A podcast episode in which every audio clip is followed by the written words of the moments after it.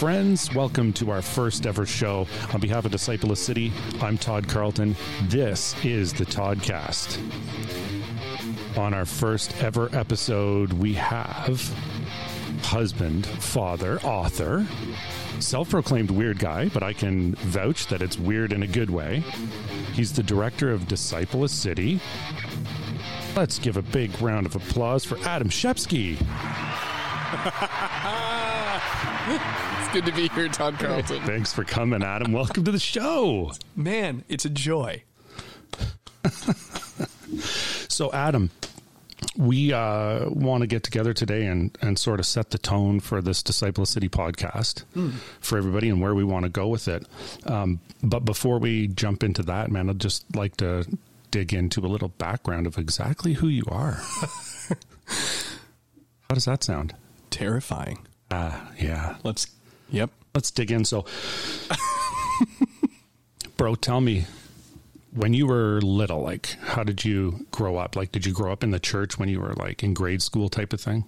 Uh, no, um, no. So my parents took me to church when I was really little, and I can still remember the uh, like the time when my mom we were sitting in church and then it was it was like a, a Sunday morning and, and, she just asked, "Hey, like, do you and your bro like?"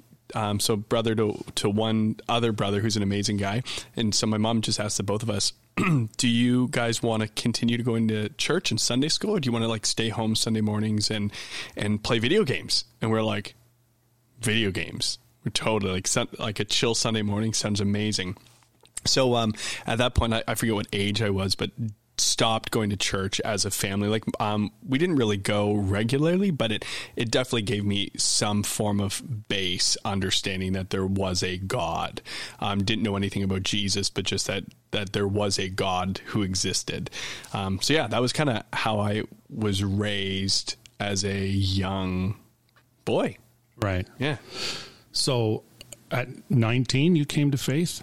Yes just about 19 so what so you had that sort of foundation but it, it obviously wasn't real to you. What sort of where was your life going? Yeah. and what led up to you yeah. coming to faith? Yeah great great question. So i um basically when I was a teenager, I just was so hungry for purpose and had no idea that I was actually hungry hungry for purpose, right? Like it was just I remember you know when I would be alone, I was just like I know there's some reason or purpose to my life, but I have no idea what that is and I had no idea where to find that. So through um, just different high school experiences, I just basically I started hanging out with ama- like good friends, right? But we just started experimenting with the party scene. So first it was like I worked at a Tim Hortons, and I also had access to like, yep, Todd loves Tim, Tim Hortons. Hortons. Man, I didn't know that about you. Yeah, so I man, I like you more now, bro. so actually, I I worked there long enough that I almost got the leather jacket. So, so that was way back. Like I was actually the first male staff at a Tim Hortons in Listowel, Ontario.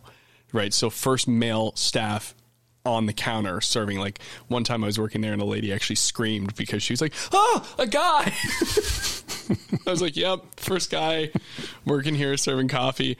So I've always been a bit of a, I don't know, outside of the box fella if that qualifies for anything, but had all this access to older people who like started buy like I was just they were like, "Yeah, we'll buy you alcohol. Like you give me the money and I'll go pick you up a 40 of whatever and you guys you and your friends can go party." So um, that's what we did. We started partying, um, started going to um, different like bush parties, all that kind of stuff, like rural Ontario, right? And um, drinking, and soon that led to to drugs, and so we just started smoking pot. We became kind of like the pot dealers of our high school, and just um, all through all of that. through all of that, um, spent more time drunk and high than I did sober. So by the time I was 18, I was um, starting to fail high school, and um, my life was actually starting to crumble. And I was one of those young guys who, at first, had chosen drugs and chosen the party lifestyle and then it chose me so the, this whole time i knew there was some kind of purpose to my life but didn't really know what it was and so um, i was just kind of dying on the inside, like really like starting to wrestle with depression. And then soon, shortly after that, I was as I was struggling with drug abuse and um, and and the party scene, I actually became depressed to the point where I was starting to become suicidal and starting to plan out taking my own life. And at the heart of it, it was just like I didn't know why I was here and didn't know why I was on this earth and just had this longing to figure it out, but no way forward. And so, um, through that whole piece, I remember um, having some friends who are actually Christians who started sharing Jesus with me at my high school.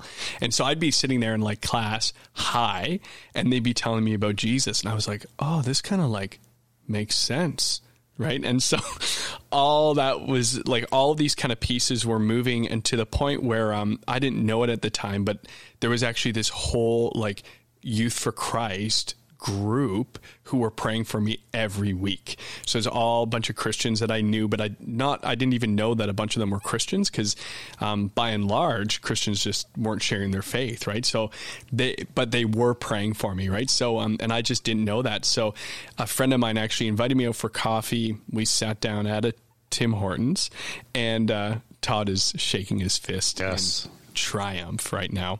Um, so sat down at a Tim Hortons and he just told me three things this one night. He just told me that A, God loves you. B, God has like a plan for your life. And at that one, he, told me that, I was like, oh my goodness, I never heard that God might actually have a plan for me. And then the third thing he told me is like, um, like you can't just be idle or passive about this. Like he actually took me to Revelations 3 and he just said like you can't be lukewarm in your pursuit of God like you actually have to give him your life. He actually is inviting you to respond to him and give him the entirety of who you are. You can't just believe in him because I was like, yeah, I believe in God. And he's like, yeah, you can't just believe in him. You actually have to give your life to him and actually yield to Jesus and receive the gospel. And if you don't, you'll actually spend eternity apart from him in hell. And I was like, I'd never heard like this was like brand new information to me, right? So I, I go home that night and I'm like, oh God, like if you're if this is really real, like I need to I need to do something about this. Like, I don't know, speak to me or something, right? And so a week later, um, I ended up just hitting a rock bottom, had a huge fallout with my family, and was just so broken on the inside. I actually woke up this one morning, and um, you know, parents were at work, brothers at school. Um, I didn't go to school that day, and I actually ended up at the cupboard, ready to just down a bunch of pills and just end my life. And so I'm I'm sitting there like holding the bottle and going, it's either this, and I just end all the pain. Um, and like when I say pain, like I was really stuck. Like it wasn't just like a a pass. Like it wasn't um, just a fleeting thing. I was really stuck, and and um, sometimes I I'm you know God is transforming now that sometimes that that whole situation feels so distant from me now because it was so many years ago, and what God I've seen the Lord do since has been so remarkable. But um just to help paint it a bit, like I remember my mom saying to me, Adam, if you don't figure this out, you're probably going to end up in a psych ward because I was just stuck in darkness and confusion and drug abuse and, um, yeah, so it's just uh, just a mess. And so uh, holding those pills, I was like, it's either these or I try this Jesus thing. So I called up my friend. Um, we went back to that Tim Hortons that night, and I was like, okay, you told me I'm, I'm going to try this Jesus thing. And I, I, that night decided, okay, I am now following Jesus. And uh, what was funny, he's like, well, man, let me pray for you. And I was like, yeah, I think I'm good. You don't even, you don't have to pray for me at all. Um, but I'm coming to church on Sunday. He was like, okay, I'll pick you up. So that marked me coming back into church. And that whole thing was, you know, really quick was, um, started attending church Sunday mornings and all of a sudden started experiencing the Holy Spirit. And he would just started to convict me, not just of my sin, but of my value. Right. And so slowly I, I realized that I had to give up my old life and actually lay that all down. And then I ended up at this youth retreat where I had this moment where I, I saw who he, who Jesus really was and what he'd paid for on the cross. And in that moment, I was like, I, I just said yes and and then the Holy Spirit came, and I, I, realized Jesus had paid for my sin, and His blood had washed me clean, and and the Spirit came and just set me free. I actually, like had a like an encounter with God and my drug abuse, my addiction to drugs left hmm. and my depression. I was delivered of depression and, and suicidal thoughts. And I was just completely brand new. And I, I, remember coming home that from that youth retreat and my parents were like, Hey, like how, how was that like Jesus thing you did? And I was like, I think I met God. Uh, they were so good. Right. So uh, yeah, so there's a longish story of, of yeah. That's good though. That's so key. So when you went to that Tim's with your friend mm. and decided that you were going to give your yeah. life to Christ, mm. what was the time period between that and the camp? And like, did was there s- sort of a process? Did, were you still drinking a little bit until you had that encounter? Or yeah, actually, yeah. yeah. So, um, so not drinking as much, but still doing a lot of drugs. Um, yeah. So it was about a two month process. So, um, so yeah, I would like so I was going to church now every Sunday, and on Saturday nights I would actually still be out partying, right? So like I would come home two, three in the morning, drunk, high, and um, and then just be like, oh no, I got to go to church tomorrow. Might surprise you, but I can strangely relate to that. I know you can. and so wild, right? Because so I would open this little New Testament Bible. I didn't even know there was an Old Testament at the time, and um, open up this New Testament Bible and just read wherever I opened. And in those moments, I remember just like slowly hearing and kind of growing accustomed to God's presence as I read the Bible. And I just remember knowing that I was living below what He had called me to be. Right. And that was like the conviction piece. So that process, it was like I was slowly, it's like that old hymn where it says, Turn your eyes upon Jesus, and the things of this world will grow, grow strangely dim in the light of his his glory and his like his face and um and his grace and so it's like I was starting to see him and in seeing him I was seeing the purpose of my life and then so then that encounter I had was like I was like okay I know him and trust him that this is actually true and so that that process was yeah about 2 months in terms of when I finally encountered and actually gave my life and was like I, am fully in um, shortly after that I got baptized and yeah. Awesome. Yeah. Awesome. Mm. So now, when did you meet Melissa? Like after that? Yeah. So so tell me a little bit about that. About so now you've come to faith. You've had these experiences. You got baptized. Just give me a yeah yeah. You know, then you met Melissa and got married. Like yeah. So I uh, was attending a church. I remember um, shortly after that. I met Melissa's mom and dad. So was ran into Ruth, my mother in law, at church. A fun story. And I hadn't met Melissa yet. She was actually in Scotland on like a missions trip. She'd been there for about nine months. And my, who I now call Mama Ruth, I'm, I just see her and I'm like, hey, like, how are you doing today? And so we, we started having some, just like a quick chat um, in the foyer of our church.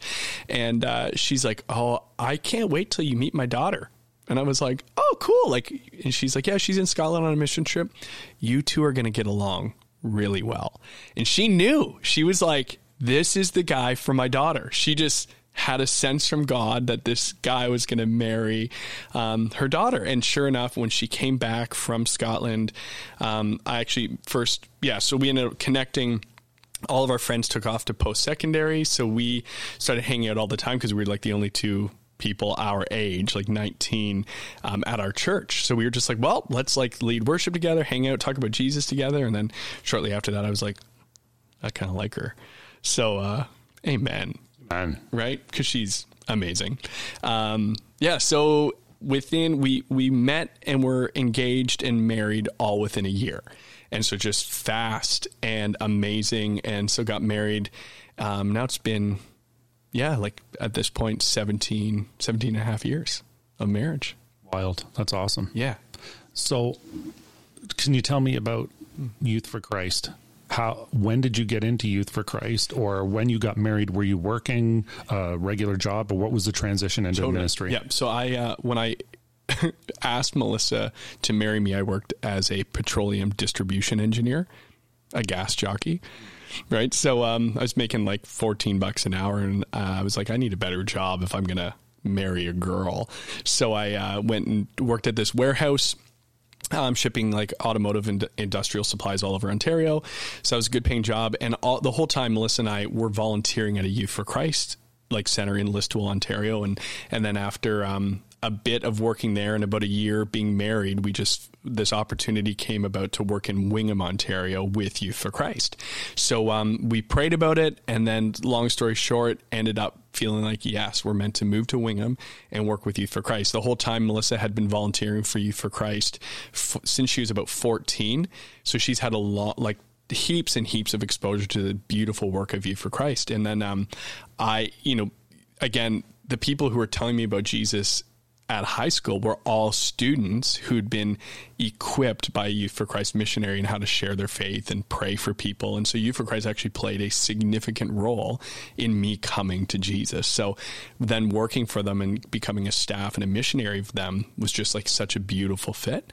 And uh, so we worked, yeah, worked there for with Youth for Christ for 15 years in local, national, and international teams just to encourage youth missionaries all over the world.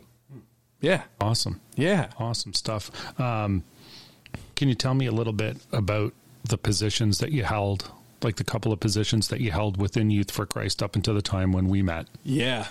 so, um, so I worked. Both Melissa and I directed a youth center in Wingham, Ontario. I mean, we volunteered in Listowel and helped run a youth center there, and um, that was really neat. And so we had lots of experience from those volunteer days into um, being staff, running youth center, and a bunch of community programs in Wingham, Ontario. So uh, we used to run, like I used to run a group called Guts Group, which uh, was just like me and a bunch of like volunteers and young guys just doing really ridiculous things and just having a blast and sharing Jesus. And those years were really formative um, because I realized that well, I realized the power of prayer, which kind of led me into my like led me into the next appointment with Youth for Christ, which um, Melissa and I for the first five years, maybe six years of our ministry, we never asked people for money. We just had a conviction like most missionaries, um, will ask and raise support. And for the, yeah, probably the first six years, we just felt a conviction to never ask. We asked like three people and they all said no, like to support us. And so we just believed and trusted God and he just met our needs. Like there, we have these beautiful stories and still like a vehicles being given to us or not having enough money for groceries, and all of a sudden we check our mailbox and there's a check in there, and we could buy groceries. Um, like just wild stories of mm. um, really, really precious things. Times when we couldn't afford Christmas gifts for our kids, and then someone would show up. Like one night, it was just a couple nights before Christmas Eve, and all of a sudden this random guy showed up at our place with baskets full of gifts, right? Like, and we just, I remember just God was was building something in us to believe that we could live by faith right and then that changed later on um, and it was this cool thing where the lord just put it on our hearts to change the way we did ministry and funding and all that kind of stuff, but that's another story. But through all of those experiences, learning that God was moved by faith and you could live by faith, we just started being like, hey, if we can pray for miracles, like let's really go after this gospel thing. And we started to realize that as we prayed more, we'd see God do more.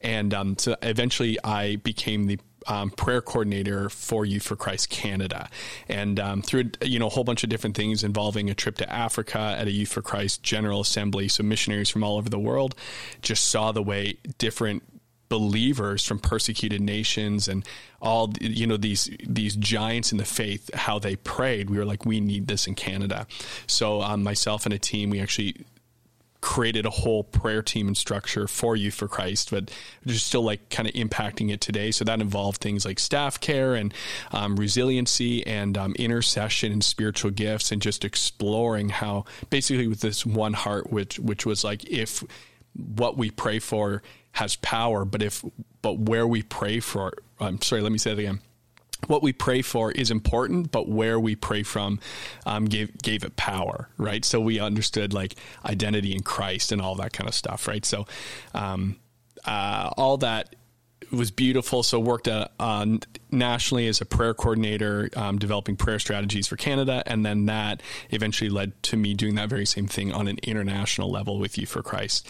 Um, so traveled the world to different nations and just helped um, equip and inspire people in how to develop a prayer culture in their ministries uh, right around the world, and that's where you and I met. Yes. Oh yeah, and then things got awesome. They certainly did. Right? So um, let's talk about that a little bit. So we got introduced by a mutual friend, Cameron. Cameron Smith. Nice enough guy. Yeah. He's a good guy. Not mediocre. No, not mediocre by any stretch of the imagination. And we got introduced by Cameron. And then that brought us to.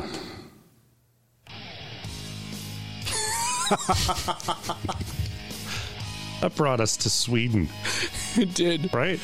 Where you first heard this song. Where I first heard the song, which is funny growing up, although I probably had heard it before but couldn't remember. Yeah. So 2017, Sounds? Sweden, Yeah. right? Yeah. Driving in a car, we really didn't know each other. Nope. and going to this event. So I'm just going to let this play in the background a little bit until we get I love it. get to the gist of the song. Yeah. But uh, what this is when you started wanting to, in addition to your work with YFC, form something about equipping people to share the gospel. Yeah. Yeah, totally. So, um, yeah, so you and I rocked up to Awakening Europe, an Awakening Europe event in Sweden. Um, so, uh, with Ben Fitzgerald. Yeah. So, I had been heavily influenced by like Bethel Church out in Redding, and just because I'd seen like real revival there, right? Both in the church setting and then in a, a ghetto setting where we're, we'd seen crazy miracles happening. So build a bunch of connections and we're like, okay, like let's, I, I just always have believed like, let's go after where revival's at. Because we, we feel like this, right? Yeah. It's right here. To hell. Amen. to hell with the devil. Come on.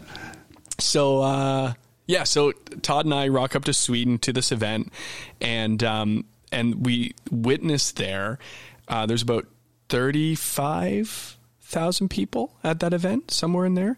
Um, it just had gathered from all over Europe to Sweden and just to like a worship, hear the God, like um, see people come to Jesus at this stadium, and then also be sent out from the stadium to go share the gospel and just blitz the city.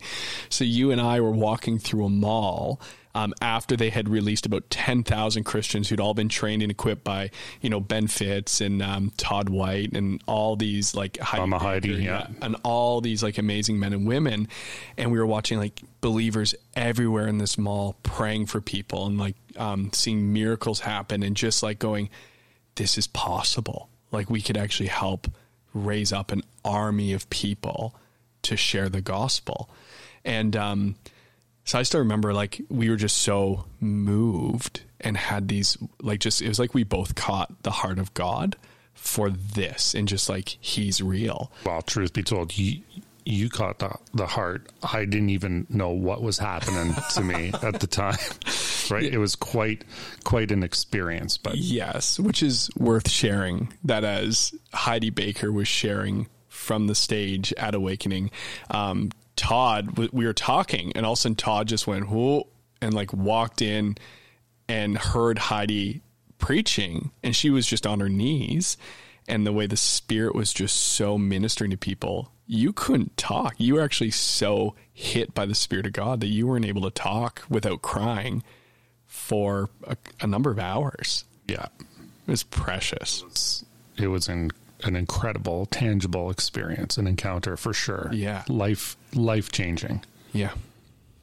Right? Yeah. And um So no, you Yeah. you had already before we had gone there. You had been talking to somebody. I'm not sure. I think it might have been Jen Yep. Mm-hmm. about sort of gathering a bunch of people together to, Totally. to start this. Yeah. What then essentially was the beginning of Disciple City. yeah, 100%. So um Jen and I um amazing woman like we've been long time friends and um and so we'd been just talking about the idea of like equipping her volunteers in how to actually share the gospel and uh, and pray for people, which was one of the things I was doing with Youth for Christ internationally at the time. And so um, she and I had kind of set this idea of like let's go after that. Let's design something just to give kind of an on ramp for people to start doing that as volunteers for Youth for Christ in Peterborough.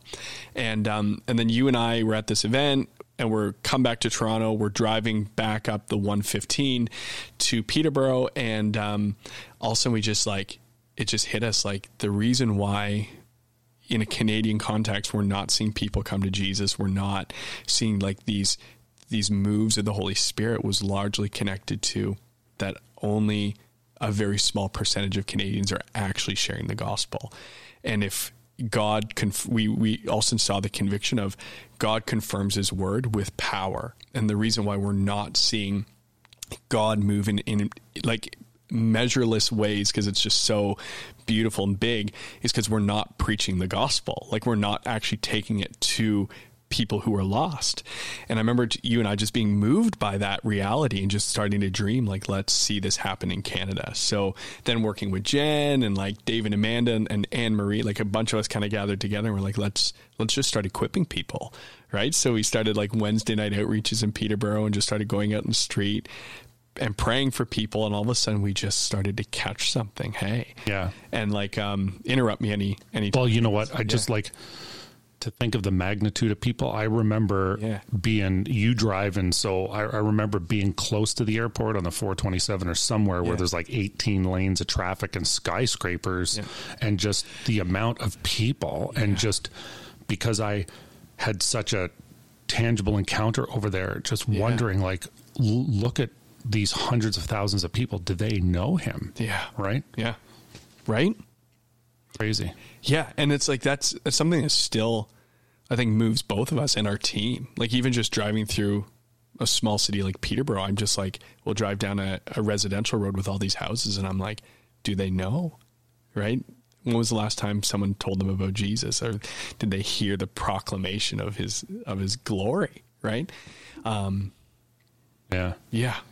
So, um, as this as this started to, well, I don't know necessarily grow like growth like a business type of thing, but but as it started to grow like in your heart with the passion to sort of because all ministries are important in what they 100%, in who yeah. they're reaching and stuff like that but as this sort of started to grow in your heart can you uh like was around 2019 there started to be a shift in your heart where you kind of more felt a, a need to sort of more focus on this Yeah, totally.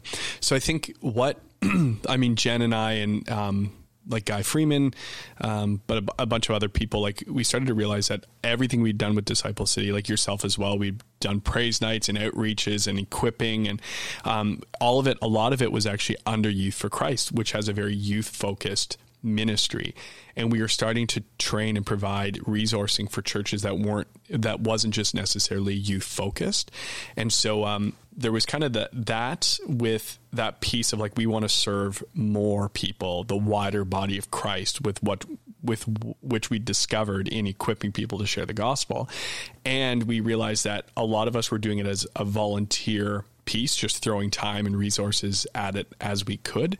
And we needed to actually provide staffing for it to actually take it to the next level and actually build it into its own entity.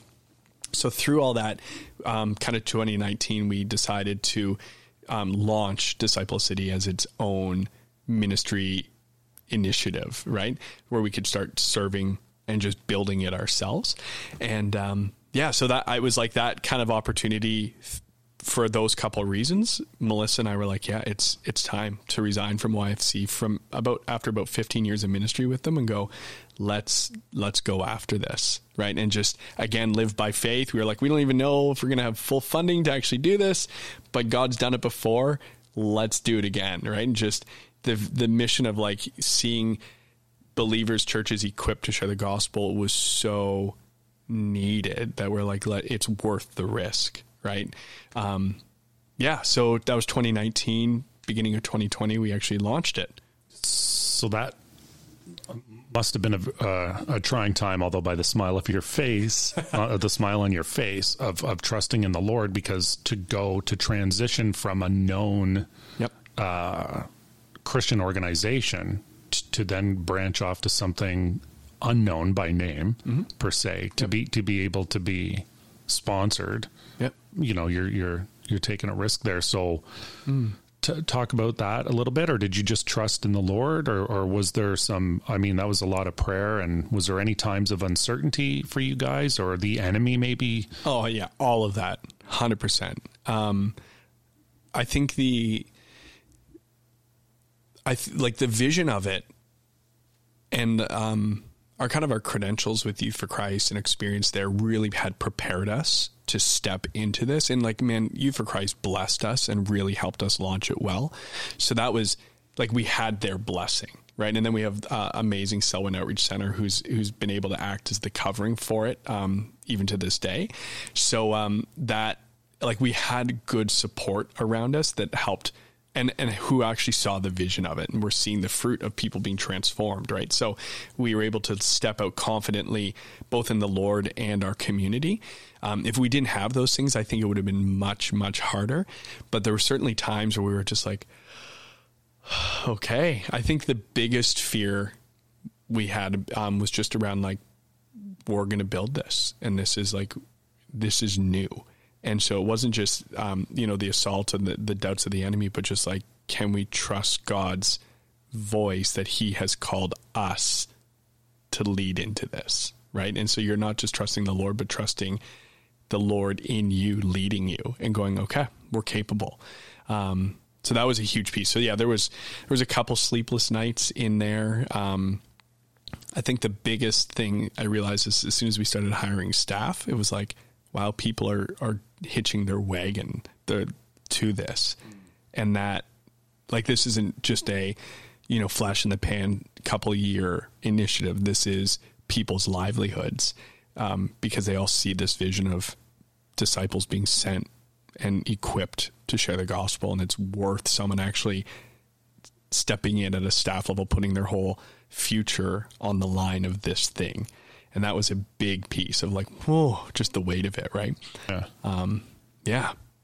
Which is which is cool. Which speaks to um, people's experiences or this becoming real to them. Mm-hmm. So much like yeah. how you've shared, yeah, which is what we want to capture, right? In this yeah. in this podcast, hundred percent of talking to these of of all different kinds of people, of people who staffers of Disciple City or other ministries yep. who have caught this vision yep. and what led them to that. Yep. And and it's interesting to me how we like it's almost like we're we're all nice people, but selfish by nature, if you will, mm-hmm. in, in a way, with selfish in a nice way, right? but you you have this you have some kind of encounter, some kind of tangible experience, and it mm-hmm. just becomes outwardly. Yeah. And you just want to share it. Hundred percent. Um, yeah. So, uh, you know what? What about what about family? Like your your kids and how ministry and family with you. So you've done. I know you've done a lot of traveling and yep. stuff. So how how has this been with your kids of living? Um, for those that don't know of how much you traveled with YFC International, yep. how has that been with your kids? With you, either I know a lot of times you took them, but mm-hmm. of times that you were gone and stuff yep. like that. Can totally. you talk about that for a little bit? Yeah, I love to. Um, so I remember hearing like a pastor say that like if you're if you're called to, no matter what you're called to do there's going to be a cost to it so whether you're a firefighter and you're away for 48 hours of the week right or um, or you're like traveling the world as a missionary, whatever, there's going to be a cost on your family. Um, so if God has called you to it, then there's also going to be benefits to that. So this pastor, he just said, like, you need to let the benefits benefit your family right? So if you're traveling the so for Melissa and I, we're like, if we're going to travel the world, let's make sure that includes our kids. Like, let's let them see, even if it's extra money out of our pockets and stuff. If we're seeing God move somewhere and do something beautiful, let's make sure we expose our kids to it as well, so they see not just the cost of like me being away in another country, um, and sometimes hectic countries where like there would be real safety concerns of me getting home. Um, but actually for them to see not just the cost of it, but the like the benefit and the joy and the and the blessing of it, right? So we, you know, we had the opportunity to take our kids to different countries where they just. Um, I just remember the first time my uh, my middle boy Caedmon saw his first miracle, right? Like I just remember him going, God spoke to me. He actually got a word of knowledge. We were in Australia Jesus school and um, they like this, they had this beautiful kids program and they were praying. And, and as they were praying as kids, the Holy Spirit just whispered to Caedmon about this, this healing that he wanted to do in the room. So Caedmon heard by the Spirit of God and prayed for this other child who got healed. And so he rocks out of the kids program and he's like, Dad, Dad, I heard, I heard from God. And so I was like, amazing, right? So it's like all of that um, has really transformed the way we do family, trying to expose our kids to the blessing and not just the cost, right? So that's what Melissa and I have really tried to keep close. Um, so yeah, even today, um, on a local level, and as as we start to build Disciple City into its uh, to a fuller capacity, we're trying to see our kids and all of our staff kids experience that. So in any way we we can, we're like you know because your kids are there too, right? We're seeing our kids help participate in baptisms and pray for people after they've come out of the tank, right? And um, make sure our kids get like a front row seat into what God is doing. Mm, yeah, the Yeah. realism, the truth of it, right? Yeah. That's awesome.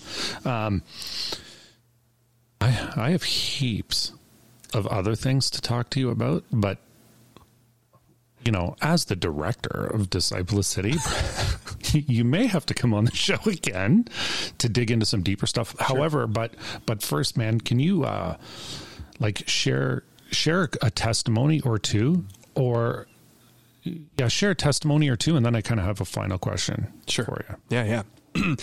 I mean, if if it helps bring clarity, like only you know, th- there's estimated only two to ten percent of North American Canadian Christians have shared the gospel once in the last six months, right? And so the whole reason why Disciple City exists is to mobilize the Christian church into the the Great Commission. We actually have a ten year goal that we want to see the Canadian culture, like the Christian culture in Canada, change and be re-engaged with mission um, and actually fulfilling the Great Commission and, and seeing Jesus get the reward of his suffering, right? So I remember the as a testimony, I remember like one of the most moving things I seen was um, being downtown Peterborough with uh, Anne Marie and with Jen, and we were just early days sharing the gospel out on the streets. And so this is probably four or five years ago, and um, remember going into this chocolate shop and, and meeting this young girl named Samantha who um, Anne Marie was like, Hey, do you know what your name means? And she was like, Such a great story. Right? And she's like, No, no. And Anne Marie was like, Well, it's actually like the female version of the name Samuel. And Samuel is this like guy in the Bible who had a really close connection with God and heard God really well. And as she started mentioning the Bible and God, this young girl started to cry. And Anne Marie, being a, like a sweetheart, was like, Oh, I'm sorry. I didn't mean to make you cry. She's like, No, like this is good. I've actually been praying alone in my apartment. I'm not, I don't know who God is, but I, I know there has to be someone out there. So I've been praying and asking for whoever God is to reveal himself to me. And as she's been praying, she actually started to experience his presence. And then when Anne Marie started mentioning God, like Jesus, she started to experience that same presence right there in a chocolate shop in Peterborough.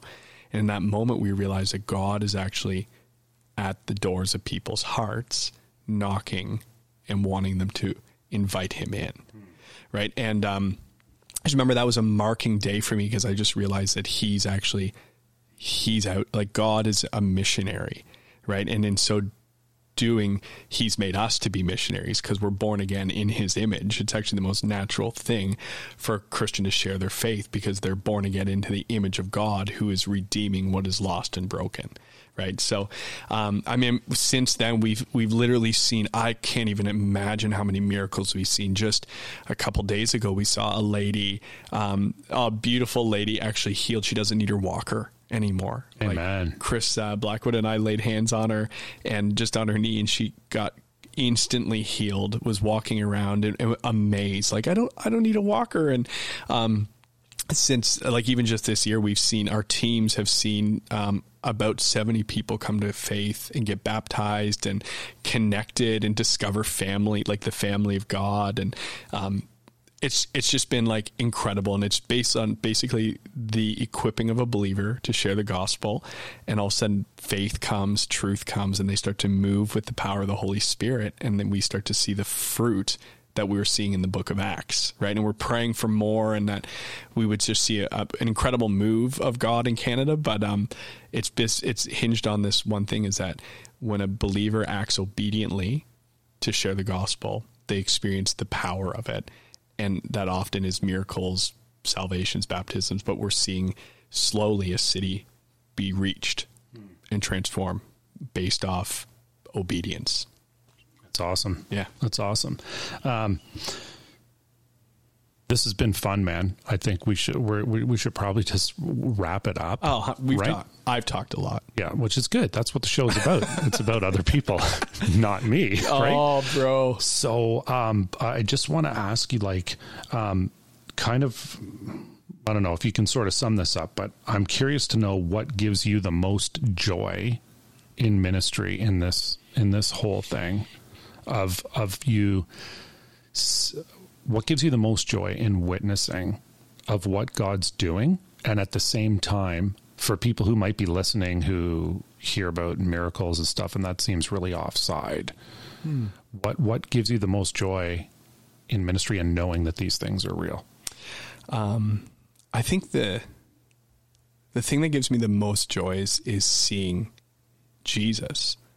Hey and I and I'm not saying that as like a Christian or or oversimplified answer. Like um, one of the reasons I'm passionate about the miraculous and going after seeing His power evident is because we actually um, like Jesus says this about himself. Like um, it's in the Gospel of John. He says like if I don't do the works of the of the Father, don't believe me, right? And so there's actually a biblical qualifier like miracle, the miraculous, the supernatural kingdom of God invading and impacting earth is actually like it's meant for every believer. And um and in so doing when we're seeing God heal this like this girl who now walks without a walker or or the hundreds of other miracle stories we've seen and deliverances and beautiful things um, we're actually catching a glimpse of who he is right like it's like you you see someone healed or set free or whatever and you're reaching through that miracle and you're like it's actually him and not just like like it's it's that it's the whole reason why we are putting our, our hearts towards this thing is because like if we catch a, a vision of him um like in the in the salvation of a soul the forgiveness of sin the miracle of a healing the deliverance of of um you know demonic affliction um in that lies the strategy of heaven to change an entire city and an, an entire nation I think it would just be the my, again the joy I would experience. Like if God can invade a human heart lost in sin and darkness, remove sin and darkness, and give His light there, then He can do that in an entire nation. Wow, man. That's got me choked up. It's a good job we're not filming this episode. wow, man. Thanks, man. Thanks, Adam. Thanks for coming on the show. Mm appreciate it. Appreciate your story. Would like to have you back again because, like I said, I had a bunch of other questions to ask you about some of your experiences in world travels and the different things that you've seen in this same vein around the world. So uh, we'll have you back again, man. Love you. Thanks, bro. And thank you for listening to the Toddcast on behalf of Disciple a City. Really hope this has inspired you you can check us out at disciplecity.ca. We're on the Facebooks, we're on the Gram. Just want to encourage you to share the gospel. And if you're curious at all, just please reach out to us and we'd love to chat with you. We'll see you next time.